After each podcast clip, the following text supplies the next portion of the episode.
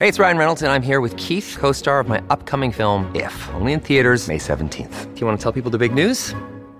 All right, I'll do it. Sign up now and you'll get unlimited for fifteen dollars a month and six months of Paramount Plus Essential Plan on us. Mint Mobile dot com slash switch. Upfront payment of forty-five dollars equivalent to fifteen dollars per month. Unlimited over forty gigabytes per month. Face lower speeds. Videos at four eighty p. Active Mint customers by five thirty-one twenty-four get six months of Paramount Plus Essential Plan. Auto renews after six months. Offer ends May thirty-first, twenty twenty-four. Separate Paramount Plus registration required. Terms and conditions apply if rated P G. This episode is brought to you by Shopify. Do you have a point of sale system you can trust, or is it a real P O S? You need Shopify for retail. From accepting payments to managing inventory, Shopify P O S has everything you need to sell in person. Go to shopify.com slash system, all lowercase, to take your retail business to the next level today. That's shopify.com slash system. This episode is brought to you by La Quinta by Wyndham. Your work can take you all over the place, like Texas. You've never been, but it's going to be great because you're staying at La Quinta by Wyndham. Their free Bright Side breakfast will give you energy for the day ahead. And after, you can unwind using their free high-speed Wi-Fi. Tonight, La Quinta, tomorrow you shine. Book your stay today at L Q dot com. Welcome to the New Books Network. Hello. Welcome to the New Books in Caribbean Studies podcast. I am your host, Ari Barbalat. Today, I am blessed with the hallowed honor of engaging in dialogue with Karen Eccles and Debbie McCollin. We will be discussing their edited volume, World War Two and the Caribbean, published in Kingston, Jamaica by University of the West Indies Press, twenty seventeen. Doctor Karen Eccles is a librarian in the West Indiana and Special Collections Division at the Alma Jordan Library of the University of the West Indies Saint Augustine campus in Trinidad and Tobago. Doctor Debbie McCollin is a lecturer in the Department of History in the Faculty of Humanities and Education at the University of the West Indies Saint Augustine campus in Trinidad and Tobago. Thank you for this honor and privilege. It's a blessing to be together with you. Thank you. Thank you for having us. To begin, please tell us about yourselves. Where did you grow up? What formative events in your lives inspired your interest in this book and in this topic? Okay, well, I will begin if Karen doesn't mind. Um, I am Trinidadian. I live in the island of Trinidad as part of Trinidad and Tobago, and uh, hail from Diego Martin, which is in northwest Trinidad. Um, my father was actually part of the Defense Force of Trinidad and Tobago, so he was in the military, and I grew up visiting, you know, the bases, as we call them, Chaguaramas Base in particular, which is where the Americans um was stationed during um, World War Two. And so, you know, I grew up seeing so many aspects of military life, just the discipline and the pageantry of it all. Uh, and so I was very, very intrigued. And of course, I when I started my, my PhD, which was focused on public health in the Caribbean, I did a chapter on World War Two. And that piqued my interest even more. And it also made me realize that a lot had not been done. There, there, there, we hadn't, as historians, interrogated it enough. Um, and I found a way to kind of marry those two sides of myself, you know, the the young girl who loved the military um, and all aspects of it, and the professional that loved history. And I was able to, you know, use that to to to kind of focus it as a historian on, on this particular work on World War Two. So that's my story. Well, uh, thank you, Ari. Thank you for having us. And similar to Debbie, I am Trinidadian, but I have always been interested in social history, the real stories of the underrepresented, the minority, the women, the people left out of dominant published sources. But I deliberately delved into World War stories to try a new area, you know, men's history, the political arena, combat. However, I gravitated towards the social aspect of war and realized um, that is generally an under-researched area in the Caribbean, and there is a dire need to fill that gap. So that's my um, partway into World War Two stories. And since then, I mean, everything revolving around um, the war and how it impacted Caribbean and Caribbean people has piqued my interest. What are the primary themes in this book? What message or messages, story or stories does this book tell and convey? Well, the book conveys uh, the varied and multifaceted experiences and involvement of the Caribbean in World War Two. I mean, it discusses economic experiences, the food uncertainty, the loyalty of the um, towards the Allied effort. It tells a story, story of collapsing industries and the new industries which emerge. I mean, of labor, of human capital, and then it talks of groups such as women, uh, such as refugees. So it tells an all-encompassing, not the full story, but an all-encompassing snor- story in a snapshot of what occurred in the Caribbean during that um, period of time. Mm-hmm. And what I find very amazing that we were able to, to do with this book is to kind of highlight the themes uh, through our organization uh, and through how we, we, you know, broke up and divided chapters. Um, so we kind of worked together and, and came up with, you know, three particular areas: blockade and trade, which is the first section of the book, you know, speaking to challenges and shortages in the war, how it affected trade and economy. Um, and then the second one was imperialism and interventionism, uh, where, you know, we were looking at European mother countries and their engagement with their colonies in the Caribbean and the rise of American neo-imperialism. Uh, and then the final section, you know, engagement and displacement. Right? These chapters focused on the different groups in the society, what happened to them during the war, how they handled the war, women, refugees, um, the consequences of these engagements uh, in relation, for example, to public health. So as Karen is rightly saying, you know, numerous themes we've covered, and we've really tried to illuminate the contributions of and the consequences on the Caribbean um, of World War Two. What would you like listeners to get out of our dialogue today? Well, um, the main point we would like to convey is that the Caribbean was by no means silent, nor, you know, were we irrelevant to what is thought of as a generally a European war, and that we have our own rich, varied history about the era as well. Mm-hmm. Yeah, and and clearly the rest of the world needs to recognize that, um, and and historians who are researching and delving into World War Two in general. But I also feel it's necessary for us to recognize how important we were to the war effort and how much of the war actually played out in the Caribbean theater. Uh, and so I, I'm not, it, for me, it, it's clear that our people aren't aware of the significance of the Caribbean to World War Two. And so it it is, we're hoping that, you know, by focusing on this book again, that, that people realize, wait, we need to go on and, and kind of investigate a little bit more um, and, and read the book, hopefully, and get an idea of how much of a contribution we made. What is your book's contribution to the history of World War Two? What unique insights does the Caribbean history of the years nineteen thirty-nine to nineteen forty-five provide to scholars and specialists in the history of World War Two? So, what? Um, Go ahead. So I, okay, thanks. Um, I think this is a groundbreaking text. It really is the first volume that allows us to get as full a picture as possible of the Caribbean during the war, almost in its entirety. There are areas that we would have liked to have added, and for different reasons we weren't able to. But it's a fairly thorough, fairly comprehensive work. Um, what is also, I think, special about it is that it is an edited volume. So that means that we've brought together these experts and, and, and you know, it's expert treatment of major issues, of episodes, of, of countries, colonies.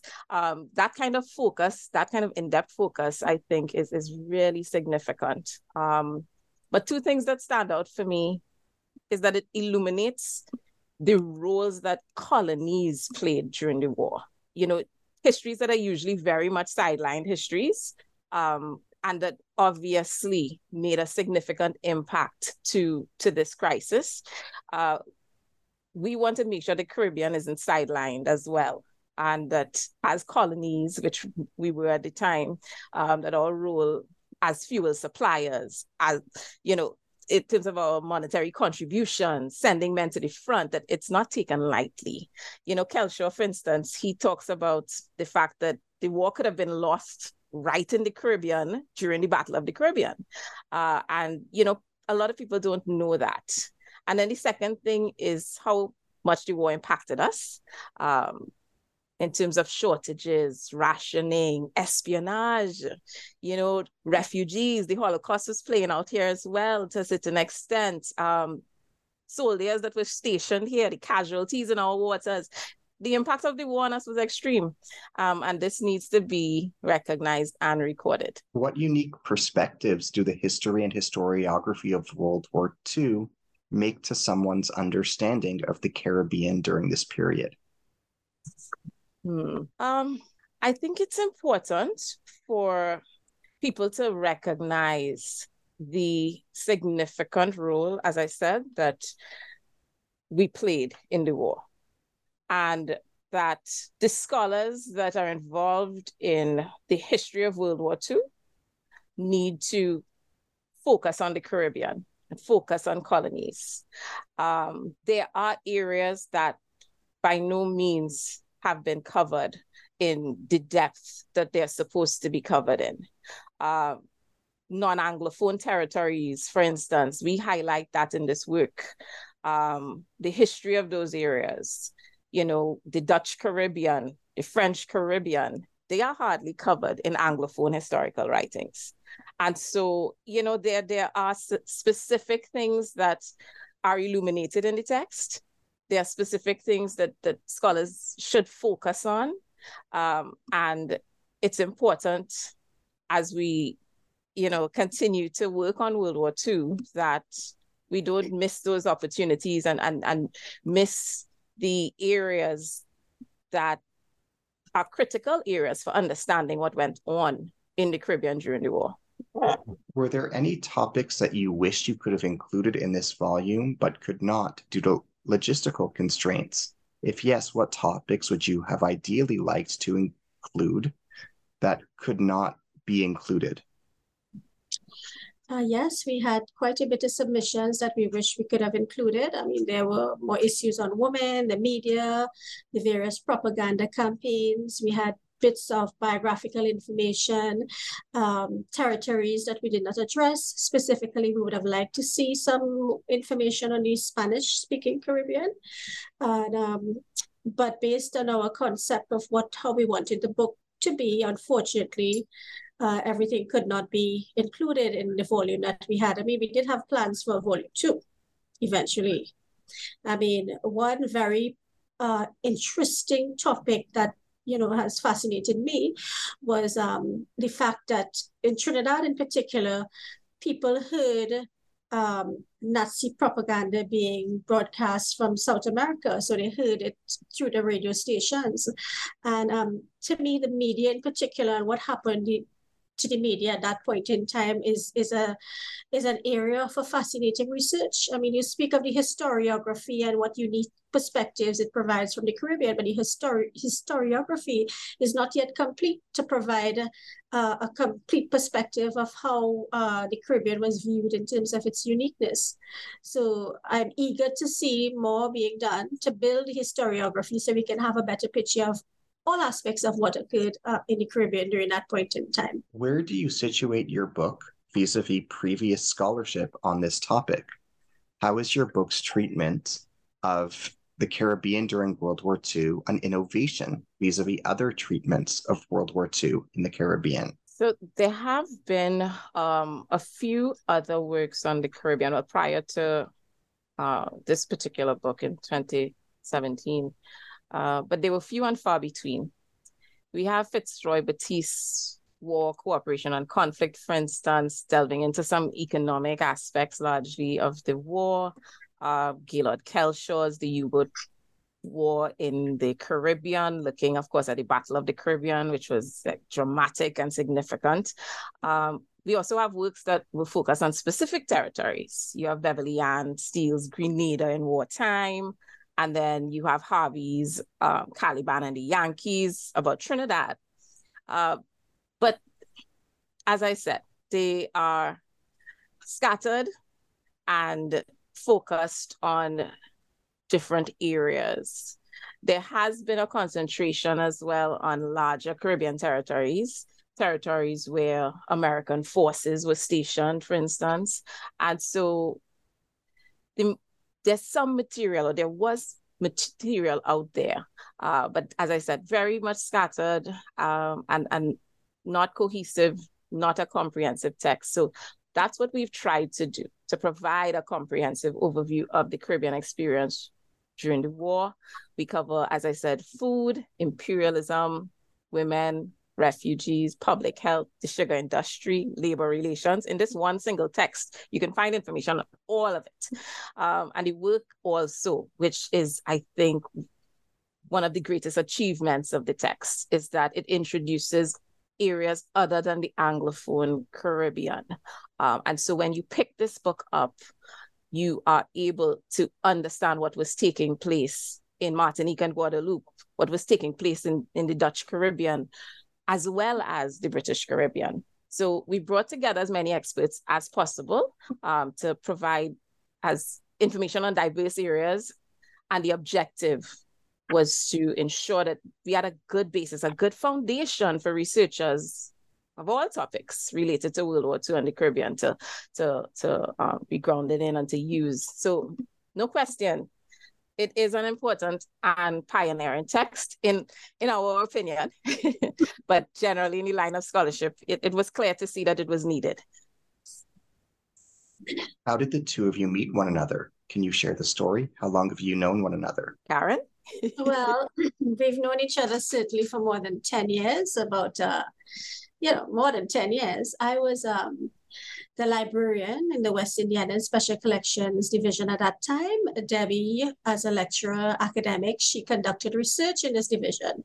So when I... Um, Well, I was her librarian, basically, so she would come to the division to do her research. She found out I was also working at that time on my PhD on World War Two. Of course, she got very excited. And before I was finished with my PhD, she told me my next project would be a book with her. So, uh, you know, um, amazingly, I, when I graduated, about two months later, Debbie came to me and she's like, Karen, it's time to start working on that book. So I was in such shock because I've just, I just finished a, a, a, a, a, a given birth to a baby practically with his PhD. And then Debbie has approached me with another long-term project. But uh, it was Debbie and um, her enthusiasm and her zeal and her love for the topic and everything. And my interest in the topic, of course, we meshed beautifully as well. So that's how we met. And that's how we pursued this project, which has been a blessing to us. And it was a joy working together. Yes, it was indeed. Can you comment on literary and artistic responses to World War Two in the Caribbean? What are the most seminal examples? Uh, this topic is generally not covered in our book, but um, another book came out recently by myself and Professor Barrington, and there is a chapter on war and cultural expression. And um, you see specifically, well, it talks specifically of Trinidad. So you see in Trinidad that during that time, there was a cultural shift from everything British to everything American. So our clothes, our dress, our music, our movies. I mean, it influenced the culture at that time. And then, of course, we had um, steel pan, calypso, and we had the tents. During that time, carnival was banned for two years, but that did not stop the tents from proliferating in terms of numbers and Americans and calypso.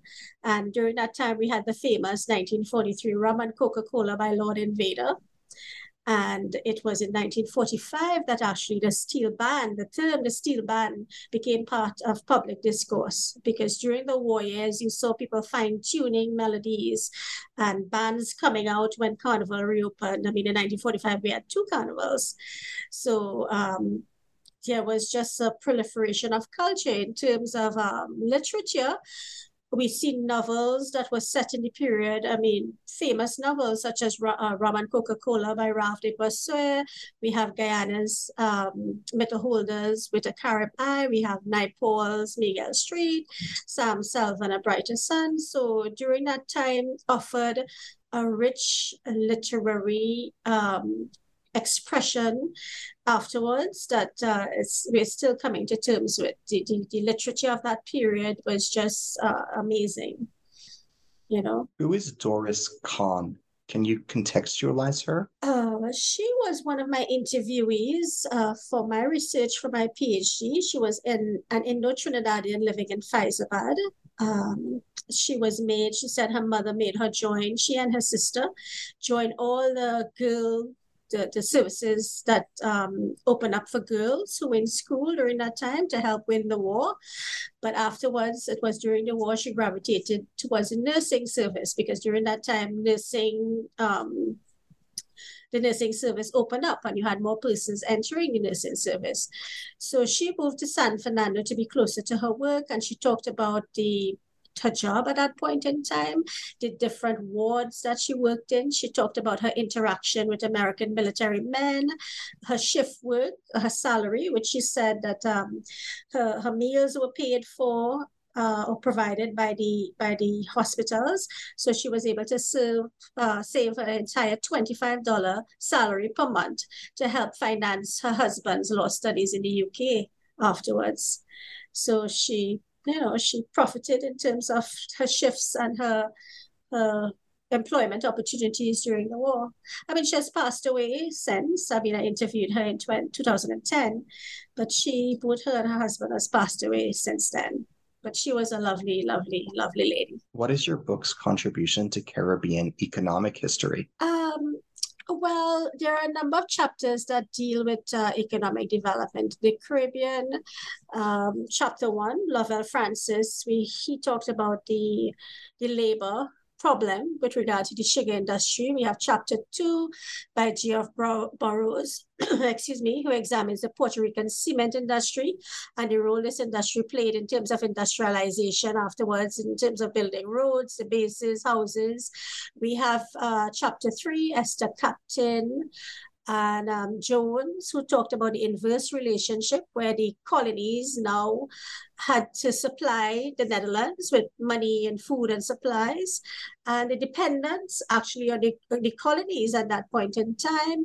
We see Rita Pemberton um, talking about the food situation and the crisis in Trinidad, and Gillian Matthews in chapter eight, she talks about the shift away from the sugar industry into um, tourism as the main industry for the island, which occurred during that point in time. So, I mean, the book, it shows how the war would have affected the trajectory of economic development and how um, labor would have been affected, and importantly, the changing attitudes of the labor force after the war. What are some new directions in the study of the Caribbean during World War Two that you would recommend students, scholars, or specialists to explore based on the findings in the essays in this volume? What are some subjects and questions you are particularly intrigued by?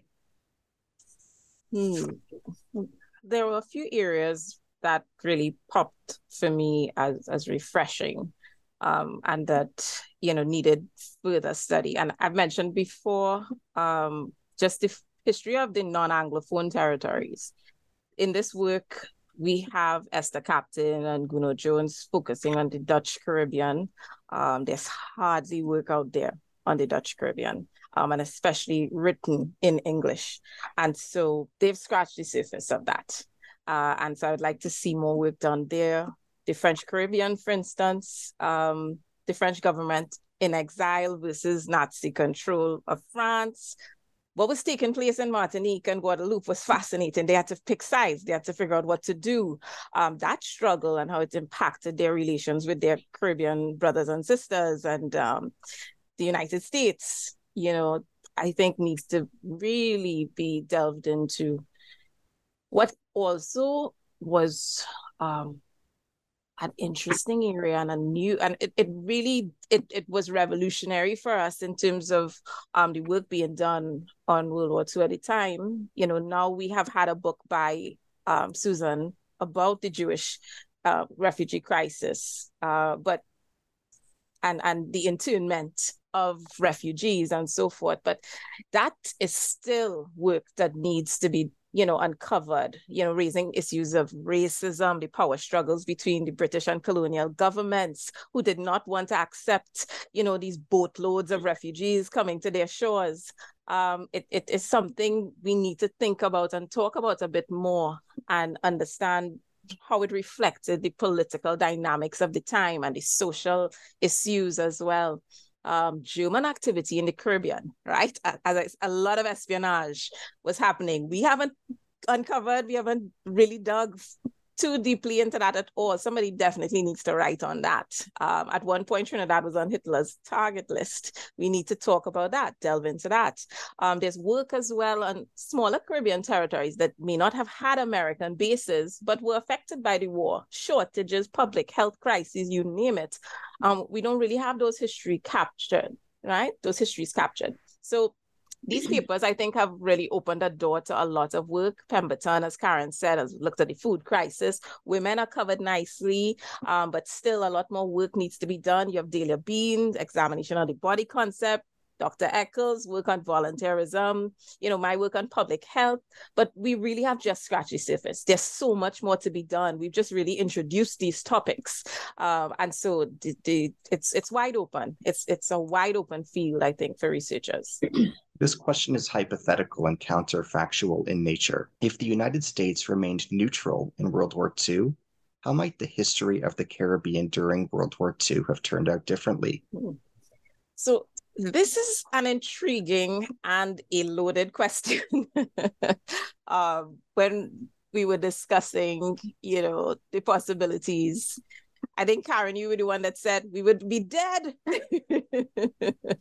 The American presence in the region um, was really cemented during the Destroyers for Bases Agreement, which was the Anglo-U S um, lease bases agreement after Pearl Harbor, where the British allowed the Americans to lease strategic sites in the Caribbean um, for ninety-nine years. Right, in exchange for fifty old destroyers.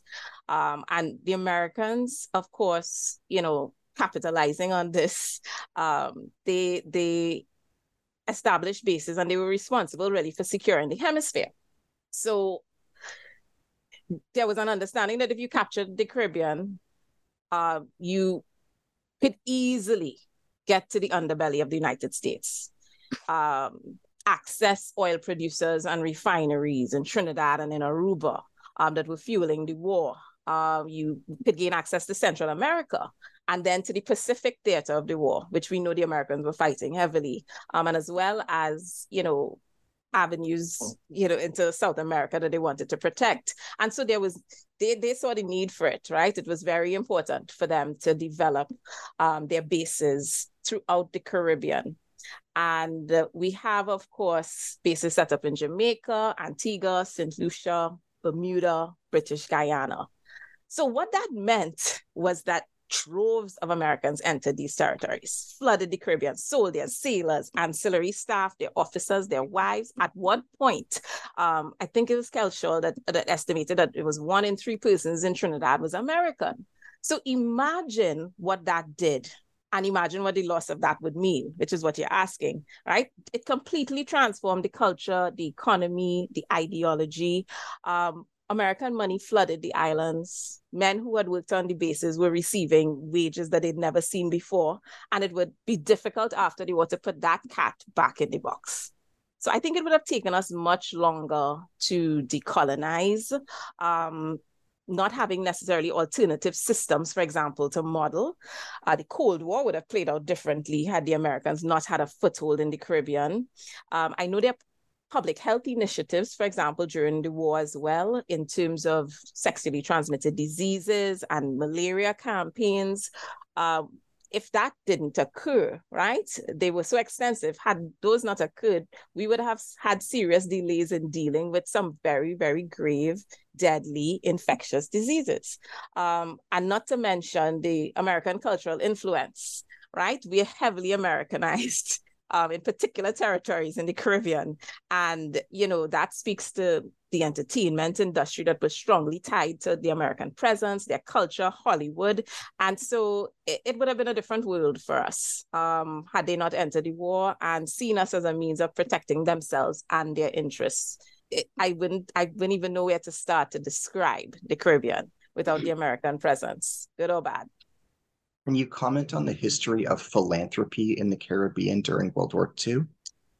I, I will answer that. Um, you know, it's just when I did my research to see the kind of giving that went on during that period. I mean, uh, every little thing that people had, they would give it towards winning the war. And there was a campaign, you know, the Win the War campaign.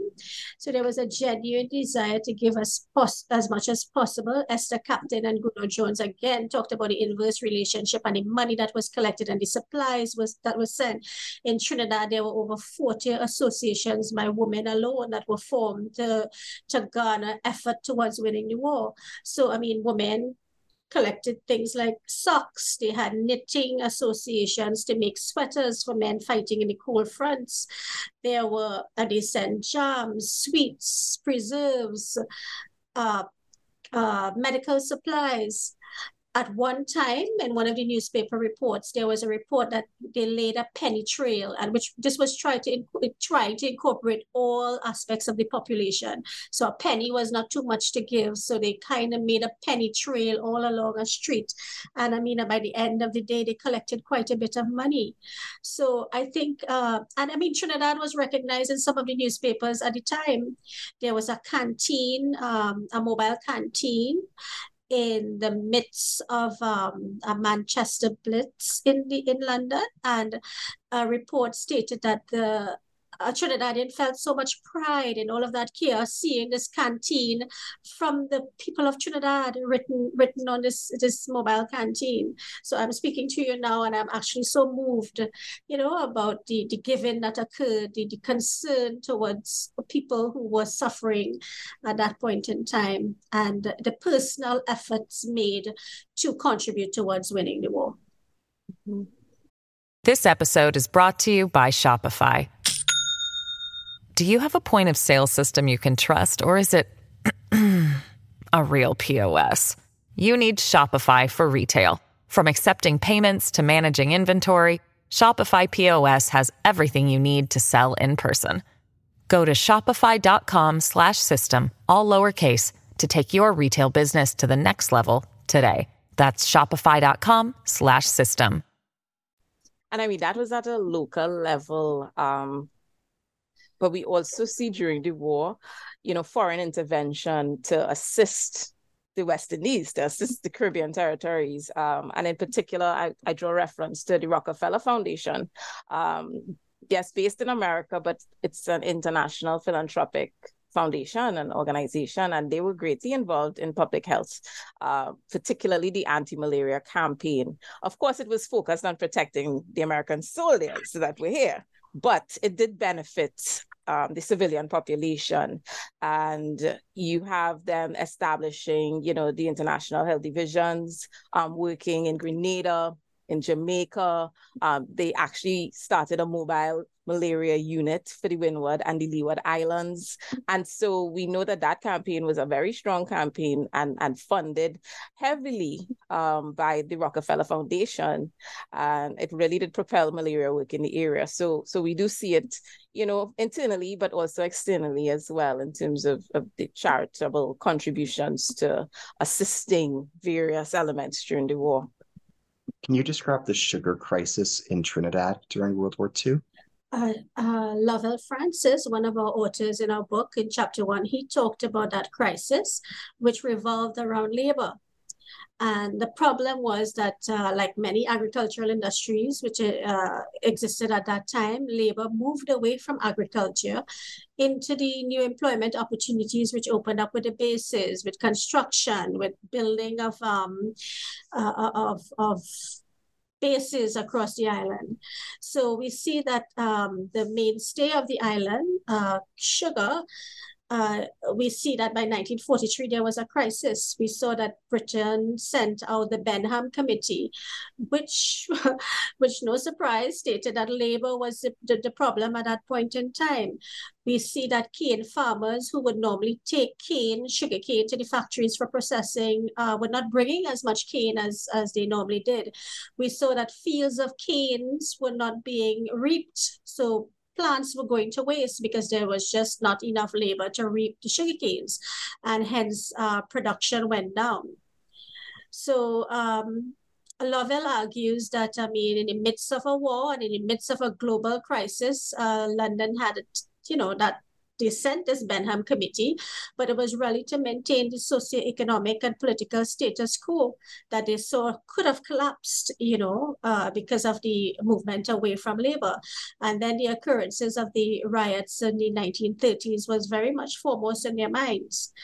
So what would happen after the war? All of that, you know, uh, brought into the to, to the Fraley-Salisbury Commission in nineteen forty-eight, which again looked at the Um, sugar industry uh, around that time. So the crisis was alleviated as nineteen forty-five occurred because persons had to move back into the labor force. But by then, labor had a new mindset. They saw what higher wages can do, you know, so there was a different type of labor force which came back into the agricultural sec- sector in nineteen forty-five. What were the primary consequences of World War Two for hospitals in the Caribbean? How did nurses and doctors behave and respond? Well, since nineteen thirty-nine, nurses generally, globally, began to receive a great deal of attention. I mean, there was a film that came out in nineteen forty, I think, or late nineteen thirty-nine, called Vigil in the Night, which actually, which actually glorified the work of nurses during that time. Um, in Trinidad, nurses were needed for the internment camps, in the hospitals. There were convalescent homes which opened up. Um, there were homes for shipwreck survivors. There were nurses needed for demonstrations with the Red Cross and Girl Guides for training. So uh, then we had nurses recruited recruited for special camps set up for survivors of submarine warfare. So during that time, we saw a great deal of restructuring with the nursing service. We saw training certificates being given. We saw there were hostels being opened up. There was a scholarship fund in nineteen forty-four. There was training in midwifery. Um, nurses were also given opportunities to travel for courses in public health at the British West Indies Public Health Training Station, which was set up in Jamaica at that time. So we see the nursing service being given great impetus for improvement, and um, more persons entering the service during the war. Mm-hmm. And in addition, um, if we examine hospitals, we could say, uh, as we do, it was the best of times, it was the worst of times.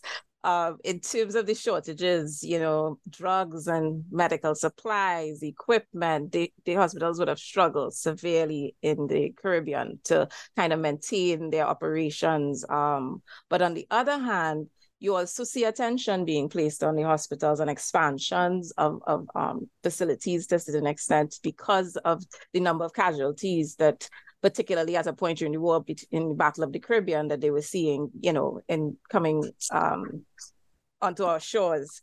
Uh, and so we do see, you know, significant challenges, but, um, you know, concentration and attention being placed on hospital facilities. Uh, what is also important to recognize is, you know, specialized facilities were developed in the time. Um, For example, the Caribbean Medical Center was established, you know, by the American military in Trinidad um, to deal with the sexually transmitted disease problem um, that pro- proliferated at the time. And, you know, of course, they did only work on Trinidad uh, and Tobago, but throughout the Caribbean, they, they did a lot of testing and a lot of training.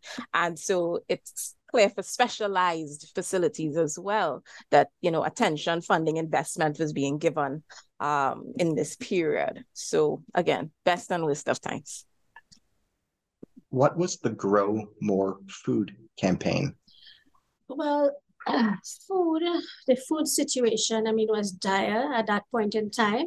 I mean, shipping was disrupted. Normal supplies to countries were, were, were disrupted. I mean, in, in England, we see that there was a Ministry of Food. And around nineteen forty, you saw the mass slaughter in England of um, cattle and even house pets, because there was no grain or food to feed these pets. So there's an entire book about how animals were affected at that point in time and how, you, you know, they had to, to be massacred. But um, there were measures set up in Britain, price controls to regulate distribution of basic com- commodities. There was rationing. And of course, the colonies followed suit. So in like Trinidad, for instance, a Grow More Food campaign was geared towards self-sufficiency and appreciation towards local produce, and to encourage persons to basically do that, grow more food. I mean, it's spiraled into a series of exciting uh, programs and initiatives taken up by women. So you saw women partnering with officials and the government at that time to execute the policies of the Grow More Food campaign. So they were the ones who were distributing seeds, who were giving out rationing cards. They were the ones who actually lobbied for a training institute in Port of Spain to showcase to the public how to make bread with local produce such as cassava and provision and all of that. And they had, they capitalized on it, uh, uh, meaning that they actually had classes, paid for classes for brides. They had classes on how to cook for the convalescent, um, the sick. So it was... Um, the newspaper of that time, they they, they showcased these women and a Grow More f- Food campaign on a regular, regular basis. And it was um, highly praised at that time. Unfortunately, um, as nineteen forty-five came around, we went back to dependence on the um, imports, and that program and initiative and creativity that happened during World War Two in terms of growing food and being self-sufficient um, dissipated.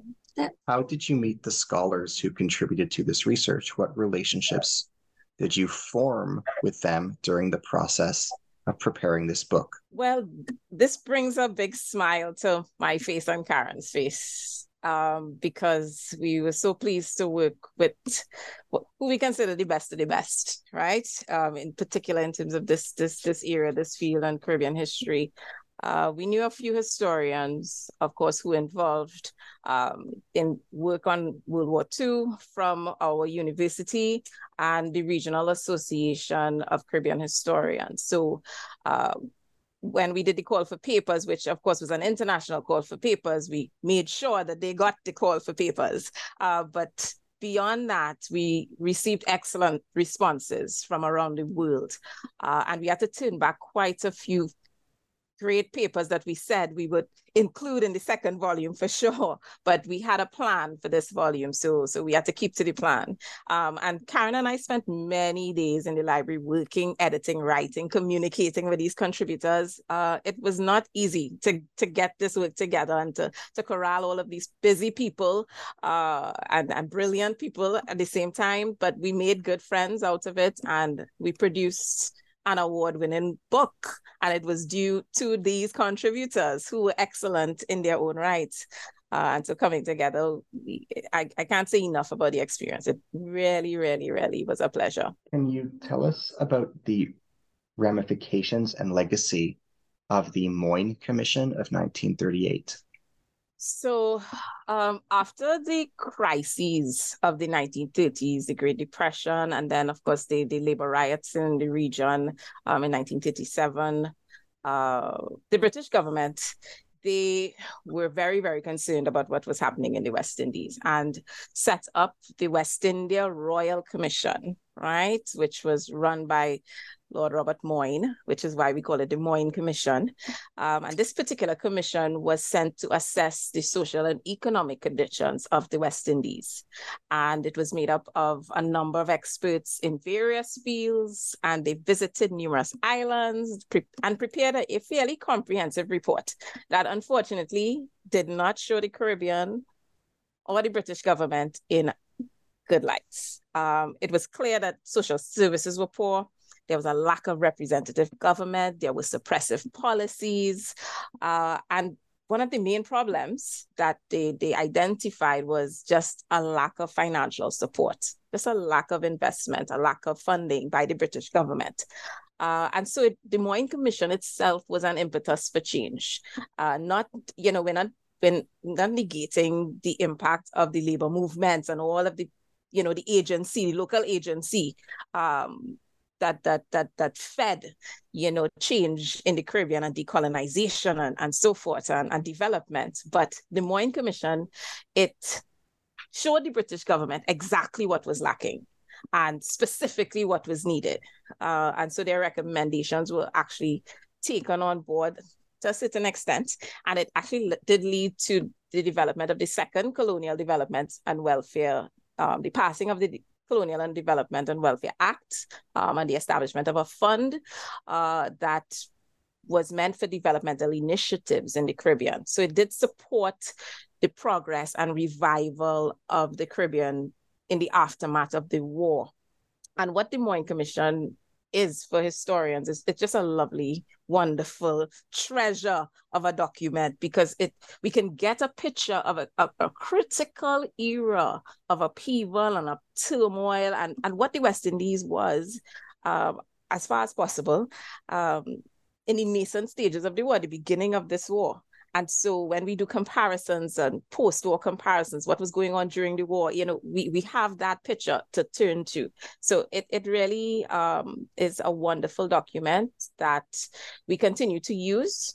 Uh, of course, putting it into context as an official document and, and the biases that, that would be there. But, you know, the records surrounding it as well, the reports coming out of it, it is certainly... Um, it contributes significantly to our work. Can you comment on the consequences of World War Two for women in the Caribbean? Sure. Um, well, ironically, World War Two was an empowering one for women generally in the Caribbean during World War Two.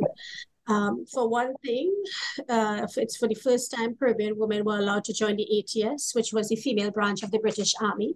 I mean, this allowed them to travel to London as well as to other islands in the Caribbean. There were organizations and associations which recruited the efforts of women, such as, um, I mean, girls in Trinidad, they got involved in the Girl Guides, the Red Cross. There was a Women's Emergency Corps, the Women's Voluntary Services, um, the Ladies' Shirt Guild. I mean, I could, I could name quite a few more. Um, Groups of women, such as women in the oil fields, they got together to do knitting, to send comforts to the fighting men. So in Trinidad, you see women uh, given a great deal of um, allowances and ushered into the public arena uh, to promote the regulations of the government of the day, which was different from the role that they played uh, previously and the gender image of women at that time. Uh, you see women being foremost in a Grow More Food campaign and initiating a number of innovative projects to urge the population to be creative in preparing local food. Um, of course, there were women of different classes, so every class's experience was different. Um, for women of the lower classes, you would see uh, um, an occurrence being referred to called a servant problem, which were debates on the changing attitudes of domestic servants during that time. And it was all because that they were not prepared to accept the conditions under which they worked in, in, in the pre, pre-war era. So now they had options. I mean, women had... Um, domestic servants they lived in. I mean, their conditions of service were horrible. The treatment of them were horrible. They were neglecting their own children at home. But now they had options. They were working for the Americans. They moved away from um, employers locally. So, um, and then there were relationships which developed as well. Uh, with foreign military men. Some of those were short-lived, so you hear references of the khaki marriages and objections by the officials and churches at that time that put a stop to the khaki marriages because the men already had wives and spouses back home, so we had women being abandoned. Um, and it happened, I mean, some with babies, but then there were those who were able to travel and legitimate marriages which occurred, and a lot of women were able to travel abroad with their husbands. Husbands. And then there was the stereotypical image of the prostitutes during that time. And of course, if you listen to calypsos, you would hear about uh, the fact that they were empowered during, during the war as well. I mean, we're not talking about the violence which occurred. I mean, we're not talking about the conditions under which they lived.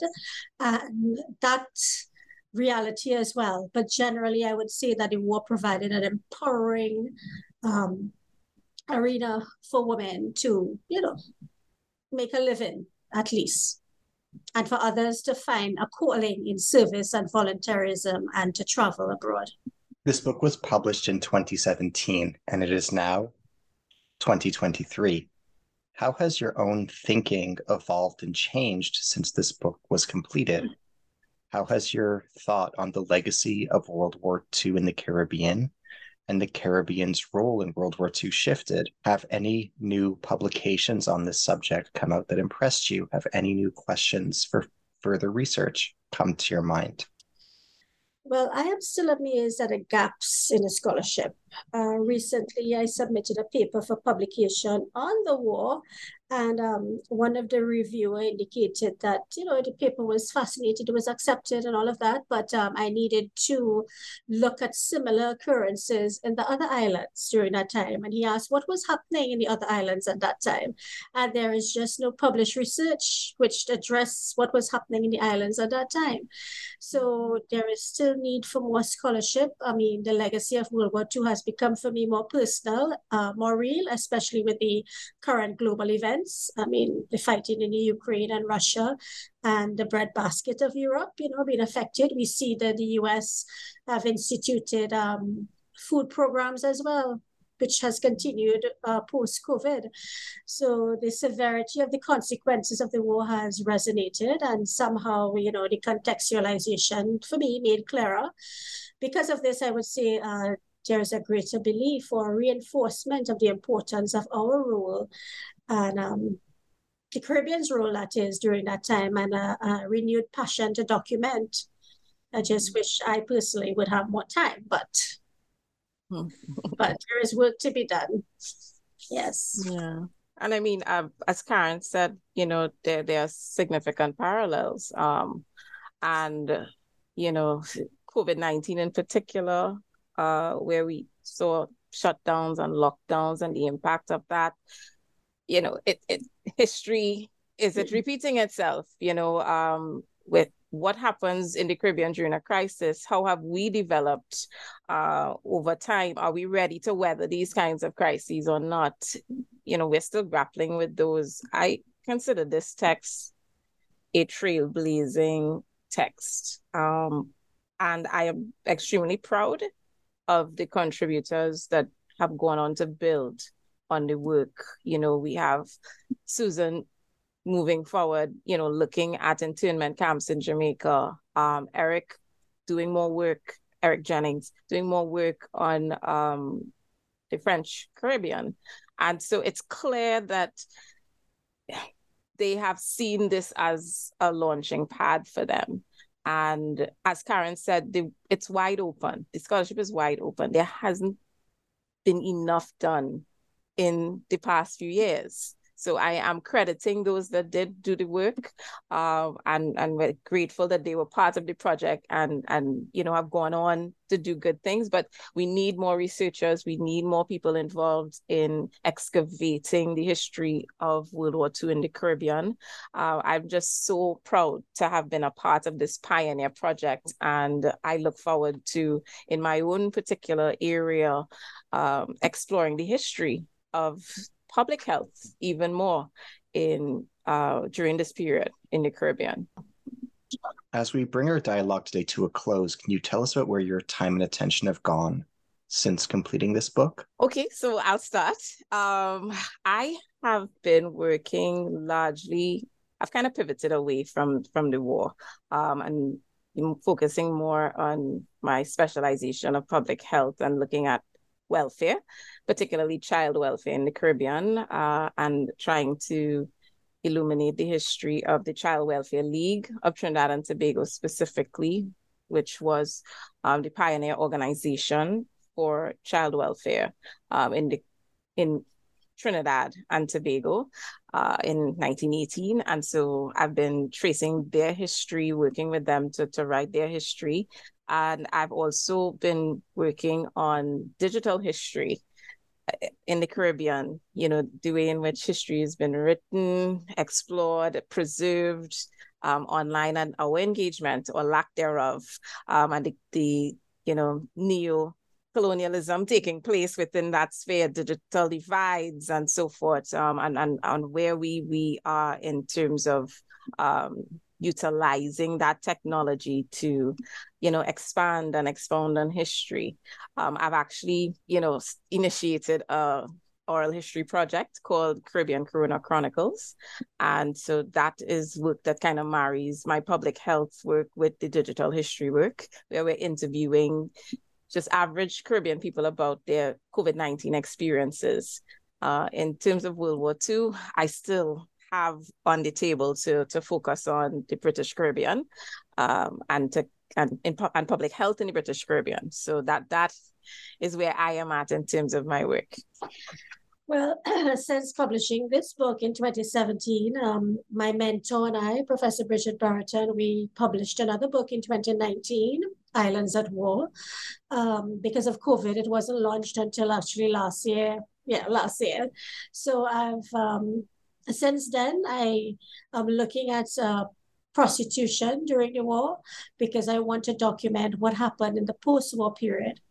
Right, what happened to the same women that were left and abandoned, and, you know, to see how did they survive. And I'm also working on something on librarianship, because uh, that's a field I need to cover as well, because I am a librarian. So I um, I'm working on an area of librarianship and a publication there. So I'm I look forward to completing this so I can get back into probably looking at a, another island and see what went on on another island during the era of the World War Two period, because that's my passion. And I really want to know what happened. Yeah. I wish you the very best. Your projects not only sound fascinating, but they are so important. And if I can only thank you on behalf of ris- listeners and readers who you may never meet, but who benefit from all that you have done and are doing. Thank you so much. Thank you Thank so you. much. Thank yes. you for taking the time and, yeah. and noticing our book and um, highlighting it. We really appreciate it. And thanks for, for, for you know, your time. Yes. Thank you. Wonderful and kind words. Thank you, Ari. Thank you. It has been my hallowed and humble honor. Thank you. Thank you. As we bring our dialogue today to a close, I am your host on the New Books in Caribbean Studies podcast, Ari Barbalat. Today, I have been in dialogue with Karen Eccles and Debbie McCollin. They are the editors of the book, World War Two and the Caribbean, published in Kingston, Jamaica by University of the West Indies Press, twenty seventeen.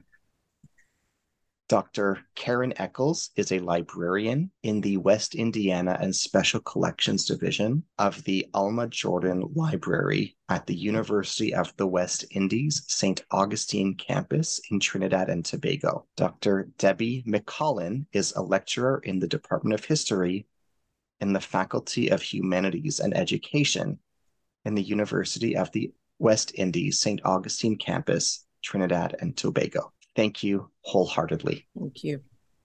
Thank you.